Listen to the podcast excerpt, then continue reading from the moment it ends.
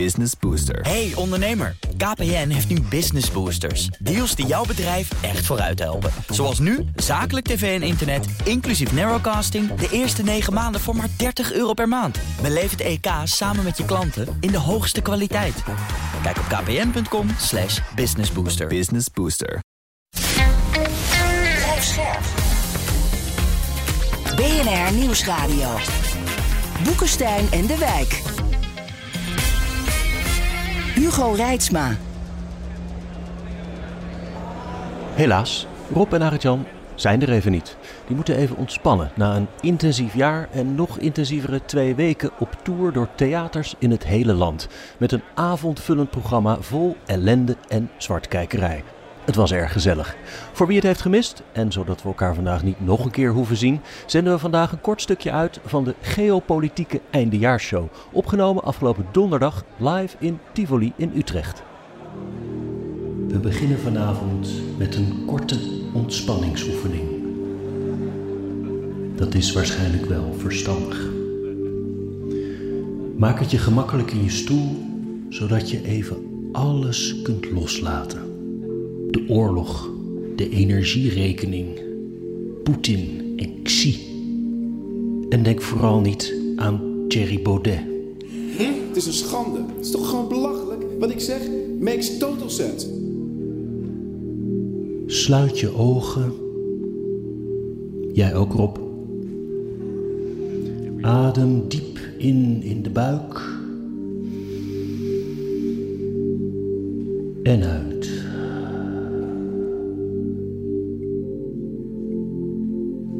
Was een zwaar jaar aardrijkskunde met Arjan.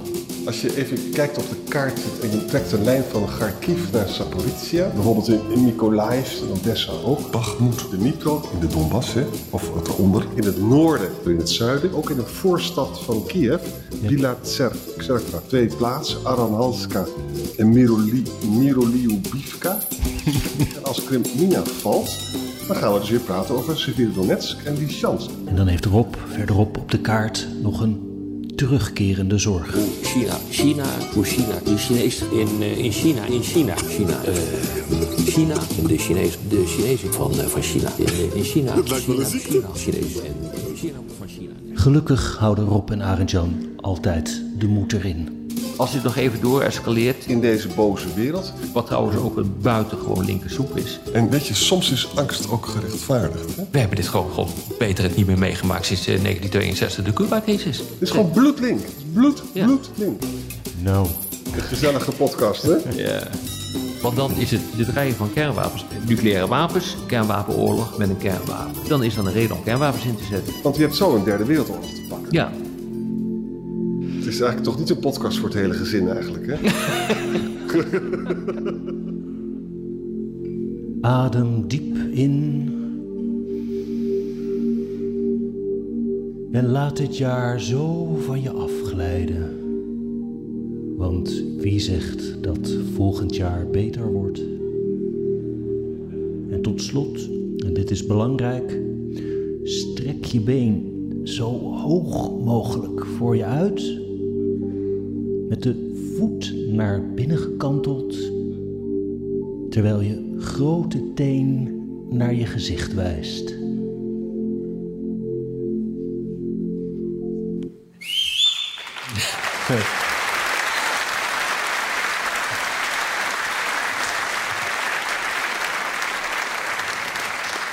Ja, bedankt. Maar ik had toch wel gehoopt op een paar benen de lucht in, eerlijk gezegd. Misschien is dit gewoon een ontspannen zaal, dat kan ook. Anders is het een tip voor later op de avond... als het allemaal te zwaarmoedig en depressief wordt. Die kans bestaat. Want dit is de Boekenstein en de Wijk Geopolitieke Eindejaarsshow. Een samenwerking van BNR Nieuwsradio en Haags College. Leuk dat jullie er zijn allemaal. Mijn naam is Hugo en ik presenteer het programma Boekenstein en de Wijk. Dat valt niet mee. En dan doen we normaal nog de actualiteit van een dag. En vanavond voor jullie het hele jaar. 2022. Wat ging er goed? Wat komt beter? En misschien wat kunnen we ervan leren? Gaan we zien. Daar hebben we die twee voor nodig natuurlijk. Ja, hoe zal ik het zeggen? Met hem is het zelfs in de meest donkere dagen van de oorlog eigenlijk reuze gezellig. Mag ik een hartelijk applaus voor Arend Jan Boekenstein?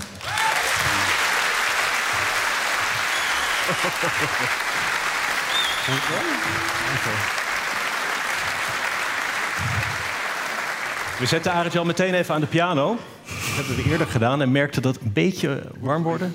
Ja. Heel goed. Dan heb ik de muzikale begeleiding voor uw volgende commentator. Met hem is het eigenlijk zelfs in vredestijd meestal vrij somber. Hopelijk in een goed humeur vanavond. Rob de Wijk.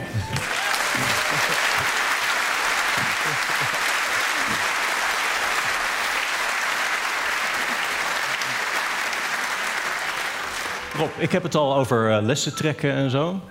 Uh, maar wat, wat, jij meestal doet tegen het einde van een podcast, als ik denk nu gaan we afronden, dan zeg je altijd: Maar wat is hier nu eigenlijk aan de hand?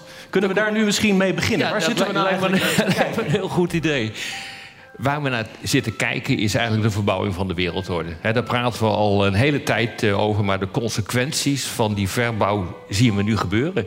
Dus uh, die opkomst van China heeft ertoe geleid dat allerlei potentaten zoals Poetin, die pakken hun ruimte in die internationale betrekkingen en die beginnen rekeningen te verheffen. En dat is precies wat we op dit ogenblik zien. Hoe vinden jullie Rob met de muzikale begeleiding? Moeten we dat erin houden? Ik vind het wel wat.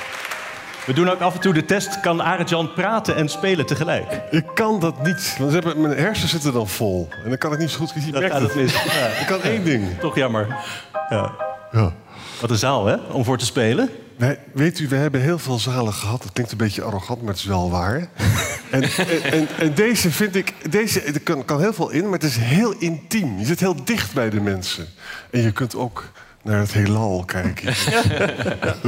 Wie van jullie, als ik vragen mag, is vaste luisteraar van de podcast? Ja. Hey, geweldig. Ja? Nou, dan hoeven we niks meer uit te leggen. Heel veel. Ja. Wat ik wel even zal uitleggen is hoe we het een beetje hadden bedacht te doen uh, vanavond. We dachten 2022 moeten we eigenlijk drie grote thema's moeten we bespreken. Dat is natuurlijk de oorlog. Dat is die nieuwe wereldorde van Rob. Daar ontkom je niet aan als hij op het podium staat. En uh, onze plaats daarin, die van Europa. Dus dat gaan we bespreken. Uh, we hebben Rob en Arend-Jan gevraagd om uh, een soort mini-colleges te geven... om wat dieper op de materie in te gaan. Ze geven beide wel eens college, dus dat moet goed gaan. En we eindigen met de grote Boekenstein en de Wijk geopolitieke rampenquiz... om te kijken of jullie klaar zijn voor 2023. Maar dat komt straks. Uh, tussendoor, halverwege het jaar, zeg maar, hebben we nog even een pauze. Kunnen we misschien nog even stretchen, even lekker losjes. Biertje erbij, zou ik doen. We doen ook even een beetje opfriscursus van wat er allemaal is gebeurd. Want ik was het eerlijk gezegd ook allemaal vergeten. Het jaar begon natuurlijk tijdens de Omicron-golf, was dat. De vorige crisis. We zaten in lockdown, gingen allemaal mensen dood. En toch achteraf eigenlijk best een gezellige crisis vergeleken met deze, vind ik. Ja. ja. Er waren wel 3 miljoen doden hè, op dat moment al, in januari. Oh ja. Ja, dus Nou ja. Toch wel wat minder. Door naar het volgende. Januari hadden we natuurlijk ook het kabinet Rutte 4. Het kabinet dat alles ging goedmaken met de nieuwe bestuurscultuur. Yes, you got it. En miljarden overal tegenaan te gooien, want geld was tenslotte gratis. Mooi was die tijd. Daarna kwam Olympische Spelen in Beijing. Hey, zesde in het medailleklassement werd Nederland. De dames natuurlijk op het schaatsen allemaal enorm van genoten, toch? Nee. Ja. er was iets anders waar jullie naar zaten te kijken. Kijk, hier, ja, hier worden wij warm, warm van. Dat is meer jullie sport. Ja. Dat is meer onze sport. Ja, dit is aan het begin van de Olympische Spelen. Vlak daarvoor. Ja. Toen uh, Xi en Poetin met elkaar uh, spraken. En uh, toen hebben ze eigenlijk ook weer over die verbouw van die wereldorde gesproken. Ja, ja. Nou ja, en toen werd het natuurlijk 24 februari. Rusland viel uit drie richtingen Oekraïne binnen, bombardeerde doelen door het hele land. Poetin had niet geluisterd naar Rob de Wijk. Wat stom is. Kom erbij, Arjan.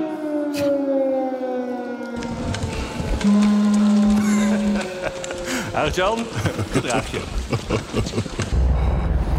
Hostumel, hostumel. Het is allemaal geschiedenis nu. Rob, hiermee hebben we denk ik wel meteen het bepalende moment van het jaar. Nou, eigenlijk zat dat ervoor. Hè? Die foto uh, die je liet zien van, uh, van Poetin en Xi... ik denk dat dat eigenlijk nog veel belangrijker is. Wat je daar zag is dat twee leiders bij elkaar kwamen... en die hebben eigenlijk afgesproken van... Uh, als jij orde op zaken wil stellen in Azië... dan doe ik het wel in Europa. En eigenlijk wat ze toen hebben besproken... dat leest zich, hè, 5000 woorden hebben ze op papier gezet... als een soort niet-aanvalspact... En dat betekent dus dat ze elkaar niet zouden hinderen eh, als inderdaad in Taiwan of in Oekraïne uh, op zaken zou worden gesteld. En als je dat hele stuk leest, dan lees je echt dat er een enorme behoefte is om een einde te maken aan die door Amerika gedomineerde wereld. En uh, ja, dat heeft grote consequenties, omdat men toen besloten heeft tot een partnerschap zonder enige beperking. Ja, en nu zitten we met de, met de gebakken peren daarvan. Dat is duidelijk. Ik kan me een ander partnerschap herinneren... waarbij de ene partij de, de linkerhelft van Polen kreeg... en de andere partij de rechterhelft. Ja. Is dit het ene is Oekraïne en het andere is Thailand? Nou, daar lijkt het gek genoeg uh, wel een klein beetje op. Hè. Dat was ook een soort van niet-aanvalsverdrag. Uh, maar dat is dit eigenlijk ook. Hè. Het staat er niet meer zoveel woorden in, maar je kunt wel zo lezen. Uit. Ik denk dat uh, Poetin aan Xi heeft verteld... van ik ga dat eventjes dat varkentje wassen in de Oekraïne. En dat Xi dat misschien ook wel een beetje geloofd heeft. Net zoals de FSB dat voorspelde. Maar dat is natuurlijk een puinhoop geworden. Ja. En dat is voor Xi natuurlijk helemaal niet zo leuk... want hij wil heel graag samen met Rusland... de westerse geregelde orde ondermijnen... maar hij wil niet betrokken raken bij iemand die alles helemaal plat bombardeert. Dus Xi vindt het allemaal niet zo leuk zoals het uitgepakt. Nee, ik denk dat het partnerschap waar ze het over hadden... dat dat wat minder stevig is dan veel mensen denken. Tegelijk kan je zeggen dat het westerse partnerschap uh, steviger is geworden. Krijg je daardoor dat je eigenlijk gewoon straks weer Oost tegen West krijgt... maar dan China en Rusland versus Europa en de VS? Nou, in ieder geval in Europa zullen we zien dat er een nieuw soort ijzeren gordijn gaat uh, komen. Eigenlijk wat je tijdens de Koude Oorlog had, uh, precies hetzelfde... alleen nu ligt de grens 3, 4, 500 kilometer verder naar het oosten. Maar hele harde scheiding tussen Rusland en de rest van Europa. En de grote vraag is, aan welke kant ligt Oekraïne dan van dat ijzeren gordijn? Dat is eigenlijk de grote vraag die we de komende jaren zullen gaan en Shogu zei gisteren ook, hij wilde een krijgsmacht van anderhalf miljoen. En dan ja. moesten met name ook in West-Rusland, want kijk, Zweden en Finland komen bij de NAVO, moeten daar ook veel Russen. Dat wordt een heel grappig ijzeren gordijntje. Ja, ja, dat wordt een ijzeren gordijn. Maar ik zie bijvoorbeeld uh, Scholz, die wil geen ijzeren gordijn tussen hem en China. Want daar moet hij zijn BMW's verkopen. Dus dat is een heel goed dan... punt. Nou, het is heel duidelijk dat Scholz ging alleen naar China toe. En dat, dat wordt, wordt dus iets heel belangrijks. Hè. China is heel belangrijk voor de Duitse economie. De meeste Duitse auto's worden verkocht in China. Meer dan Duitse auto's in Amerika worden verkocht. En je ziet hier dus de spanningen in de transatlantische wereld natuurlijk toenemen. Want Amerika is een echt toch wel een economische oorlogsvoering begonnen met China. En dat wil Scholz niet, dat wil Duitsland niet. En via Scholz vindt de Europese Commissie dat ook ongemakkelijk, hè, via von der Leyen. Dus dat is, wij gaan nog heel veel leuke podcasts maken over Ik dit denk het, ja. ja. Maar dus, dus waar je op sommige punten ziet dat het niet botert aan, aan, de, aan de andere kant van het gordijn, tussen Poetin en Xi, die hebben problemen met hun partnerschap. Zou dat ook tussen Europa en Amerika zo kunnen ontstaan? Ja, natuurlijk, dat hebben we al gehad. We zijn uh, door uh, Biden eigenlijk uh, gered door de gong. Onder Trump hadden we echt een enorme kloof zitten tussen Amerika en Europa. En dat leek ook niet goed te kunnen komen. En nu Biden heeft dat gerepareerd. Hoewel, op dit ogenblik is er ook weer allemaal gedoe over handel. En over uh, het feit dat de Amerikanen massaal groene industrie gaan subsidiëren. Dus dat is ook niet leuk. Bedrijven lijken dan weg te trekken uit Europa naar de Verenigde Staten. Maar ja, je weet nooit wat er gaat gebeuren als Biden geen president meer is. Wie wordt de volgende president van Amerika? Is dat Trump? Die kans lijkt me met de dag kleiner worden. Maar als dat een Trump-achtige is, om het maar zo te zeggen, dan zou dat echt weer een herhaling van zetten kunnen worden. Dan hebben we echt wel echt een probleem hoor. Ja. In de transatlantische verhoudingen. En het interessante van de huidige tijd is, vind ik, dat je nu ziet dat Biden die heeft gerepareerd. Maar Trump heeft zoveel kapot gemaakt dat de meeste Europese leiders niet geloven dat dit niet nog een keer kan gaan gebeuren. En je ziet nu allerlei discussies over autonomie in Europa, economisch, maar ook militair. Dat is een direct gevolg van het feit dat die transatlantische betrekkingen een enorme klap hebben gekregen. Ja. En afgezien van Trump, hè, Biden voert economische oorlogsvoering met China. Dat is echt een probleem voor Duitsland, maar ook voor Europa. En in de tweede plaats dus die enorme subsidies in Amerika voor uh, duurzame industrie. Dat jaagt dus Europa op kosten. Maar dat leidt er dus ook toe, omdat de energieprijs in Amerika ook lager is, dat Europa deindustrialiseert. En daar is te weinig aandacht voor. Dat betekent dus om het dramatisch te zeggen dat wij mensen moeten herscholen.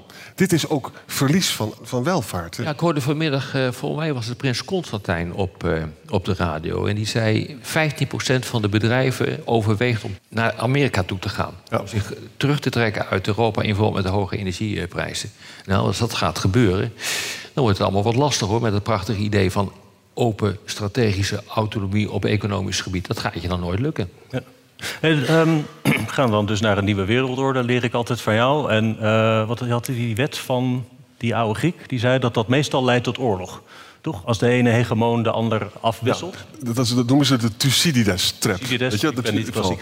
Van, dus vanaf tussen 1500 en nu hebben we 15 keer een situatie 16. gehad. Of 16 keer. Met van een oude hegemoon en een nieuwe hegemoon, een aspirant. En dat is 12 keer heeft dat tot oorlog geleid. En ik moet zeggen dat veel van mijn Amerikaanse collega's... die houden er heel serieus rekening mee Ja, dat het fout je gaat. ziet het nu toch ook. Hè? Ik heb eh, al even gezegd van wat je dus nu ziet van de afspraak die is gemaakt aan de voorraad van de Olympische Spelen. Eh, dus die, die oorlog in Oekraïne, dat gedoe rond Taiwan, past absoluut in dat beeld van eh, verschuivende machtsverhoudingen in de wereld, waardoor er fricties beginnen te ontstaan. En fricties in de internationale betrekkingen zijn conflicten en soms oorlogen. Ja, maar Rusland wordt niet de, de nieuwe hegemoon. China misschien wel, of gaat in elk geval concurreren met Amerika. Zou dat ook tot een hete oorlog kunnen leiden? Nou, dat kan. We hebben natuurlijk eh, enorme clashes eh, gehad in de Zuid-Chinese Zee. Eh, er is continu gedoe eh, rond eh, Taiwan. Ik heb ook in dat deel van de wereld meerdere malen gehoord dat men er gewoon van uitgaat dat Taiwan ooit weer onderdeel, volledig onderdeel wordt van, van China.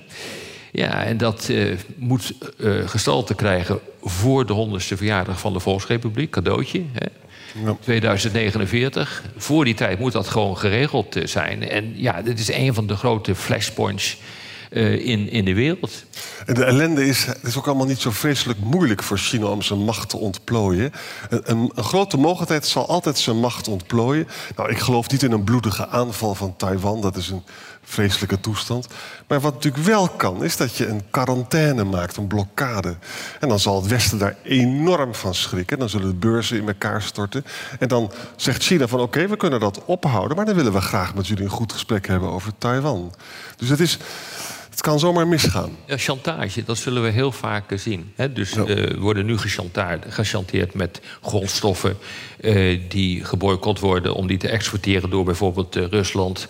Olie, gas kan je dat mee doen. Maar chantage wordt echt gewoon een, een terugkerend thema, denk ik, in de internationale betrekkingen. Gezellig. Ja, nee, we zijn al lekker eh, aan de gang. Podcast voor het hele gezin. We zitten nu aan het eind van 22, dus we kunnen gewoon eventjes door met 2023. Te beginnen met eh, dat we jullie hebben voorgelegd de vraag wat jullie het meest vrezen voor 2023. Wat vindt Utrecht? Niet wat je het leukste vindt, hè? Dat eh, doen we niet aan. K- klimaatramp en een Een eurocrisis. Ja. Klimaatramp, nee, dat kan niet. Klima niet, niet in 23 al. Beetje Komt ja, het- slecht weer en zo, maar niet zeg maar dat, eh, dat je een totale omkering krijgt van het klimaat. Hè. Dat, Maar die eh, eurocrisis, ik zie dat wel. Volgens mij is de, de spread Ja. tussen eh, Italië en Griekenland en de Bund is al eh, Ja. flink opgelopen. ja, daar wordt voor gewaarschuwd, inderdaad. Daar Maar het is ook- ook zo, jongens, we kunnen ons geopolitiek geen uiteenstorting van de eurozone veroorloven. Het kan gewoon niet. Het zou, Poetin zou het geweldig vinden, Xi zou het geweldig vinden. Dan moet je iets bedenken, want je bent toch zo oplossingsgericht... hoe je die boel eh, bij elkaar houdt. Hè? Dat, Wij willen thee drinken met de Italianen. aanval op vrezen Taiwan jullie? zie ik ook niet direct gebeuren, hoor. Wat, wat vrezen jullie het meest voor volgend jaar? Ja, dat het gewoon. Eh, dat wij niet ja, het, blijft gewoon, eh, ja, het blijft gewoon doorgaan. Dit gedoe wat we nu hebben. En op een gegeven ogenblik. Eh, ja, dat lijkt van kwaad tot erger. Dus een, zeg maar, het, het geleidelijke afzakken van, van Europa. eh, het niet kunnen tot een goed, uit, eh, go- goed einde brengen van die oorlog in Oekraïne. eh, Zo'n zo, zo'n verelendungsgedoe. Oplopende spanning tussen Duitsland en de Verenigde Staten over China. Kan allemaal, hè? ja. Ja, meer een proces dat uit de klauwen loopt. Dus En ook ongelijkheid neemt toe aan het einde van volgend jaar. Dus grote sociale spanningen. Populisten. Jullie gaan allemaal op populisten stemmen. nou, jullie misschien niet. Maar wel. En, en, en die klopt toch niet, hè? Boekenstein en de wijk niet dagelijks te horen? Ik vrees Die mensen hebben toch gewoon helemaal mis of eh, wat? Ja. Maar moeten we dan weer een theatertour volgend jaar? Denk je? Hmm, ik weet het niet. Sorry. we eens even over uh, Rob, ik zei eh, een van de eerdere keren, volgens mij was het in Rotterdam, vroeg ik je of je nog kans zag op wereldvrede. Dat, dat bleek niet de juiste vraagstelling. Nee, dat is zo'n stomme vraag. Of er wereldvrede komt. Ik bedoel, ja, nee, dat, dat, dat is nog nooit gelukt in de geschiedenis. Dat zal ook nooit lukken. Dat, kennelijk zit er iets in de mensheid dat zo totaal uh, stom is... dat je dus gewoon maar door blijft vechten op uh, bepaalde delen van de wereld. In Oorlog hoort bij mensen. Ja. Kijk maar naar deze zaal. Als we, dat, als we alle boterhammen, als we al het voedsel hier 48 uur weghalen... moet je eens kijken wat er in deze zaal gebeurt. Dan gaan ze elkaar opeten. Ja. Volgens mij hadden we hier bedacht ah, nou. een soort moment van troost en schoonheid aan de mensen mee te geven die... Ja, ik, ik weet het niet. Ik, ik, ik, moet nu echt denken aan die mensen die Arend Jan met de kerstdagen moeten aanhoren. Ja, dat is heel erg. Kijk, waar, waarop op hint is het volgende. Mijn voorliefde voor Bach is groter dan mijn capaciteit. mijn enthousiasme voor Bach is groter dan mijn capaciteit. Ja, dit is, ik ben er erg enthousiast over. Maar ik kan het niet goed spelen. Maar toch ga ik het voor u spelen. En de reden is dat, weet je, als je dan zo'n podcast maakt, het is echt verschrikkelijk. Dan lees je dus dat al die jongens bij Bachmoed gewoon de gehaktmolen ingaan. Hè? Om, om de elite-troepen een beetje rust te geven, gaan die ongetrainde jongens er gewoon in. Op zo'n moment denk ik van, waar hou ik me eigenlijk mee bezig? Dat is toch verschrikkelijk? Oorlog, oorlog is het ergste dat er is. En dan denk ik, we hebben geen destructie nodig. We hebben constructie nodig. En daarvoor moet je bij Bach zijn. Kan dat niet spelen, maar dat doet er niks toe. ik ga een stukje spelen uit de tweede vioolsonate van Bach. Dan denkt u, waar, waar is de violist? Nou, dat, is, dat is natuurlijk Rob. Nee, daar is het een solo-stukje in. Ik kan dat niet helemaal spelen, maar ik vind het zo mooi. En ik ga u nu op uh, uh, trakteren. Mocht u een paar noten missen, dan moet je ze thuis maar even bij elkaar koekelen. dat lukt wel.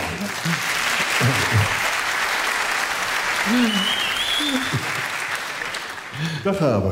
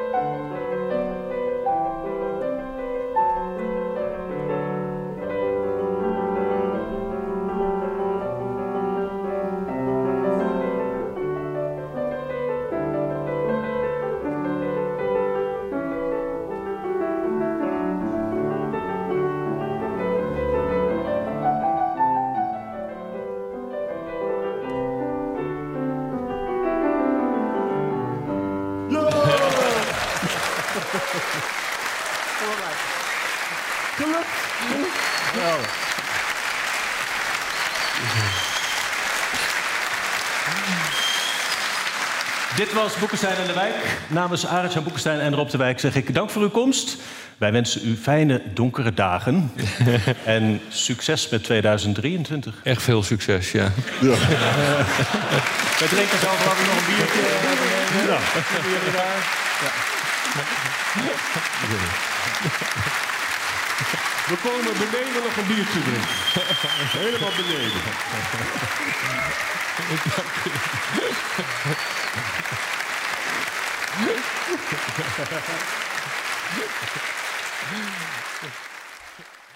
Business Booster. Hey ondernemer, KPN heeft nu Business Boosters. Deals die jouw bedrijf echt vooruit helpen. Zoals nu, zakelijk tv en internet, inclusief narrowcasting... de eerste 9 maanden voor maar 30 euro per maand. Beleef het EK samen met je klanten in de hoogste kwaliteit. Kijk op kpn.com businessbooster. Business Booster.